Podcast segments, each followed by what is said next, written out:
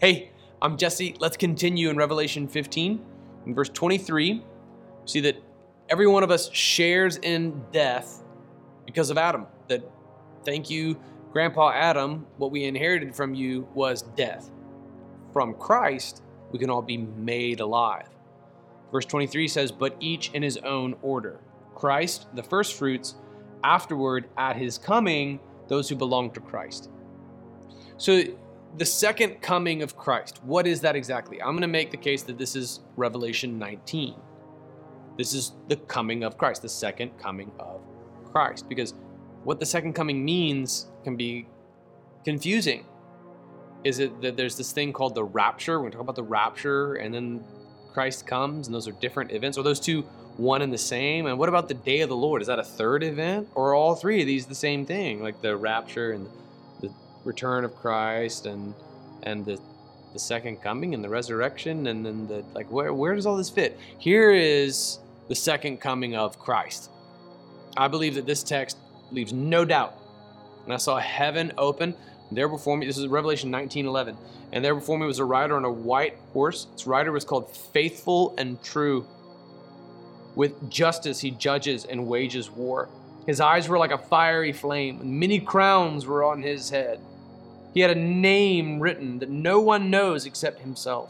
He wore a robe dipped in blood, and his name was called the Word of God. Remember the Gospel of John began? He is the Word.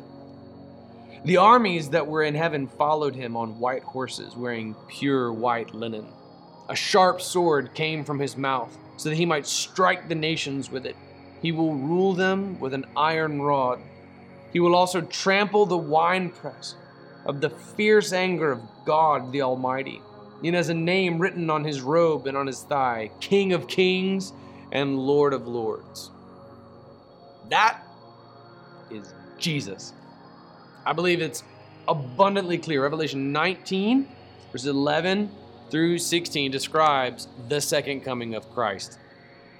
So when we come back to chapter 15 of 1 Corinthians, verse 23, but each in his own order, Christ the first fruits, afterwards, at his coming, those who belong to Christ.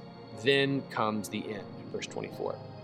So when you when you see in Revelation 15, second coming of Christ, I believe we're seeing Revelation 19 evoked. I believe the Revelation 19 is so abundantly clear, it could be no doubt. That is Jesus showing up on the scene. It's incredible to behold. In the Gospels, he rode to Jerusalem on the foal of a donkey to be slain. In Revelation 19, he rides in on a war horse in order to slay. It's very clear, and it's quite majestic, and it's rightly a little terrifying, especially if you're on the force, forces of evil so when we see second coming of Christ, that's what I want you to think of. It's Revelation 19. That's what I see in the text.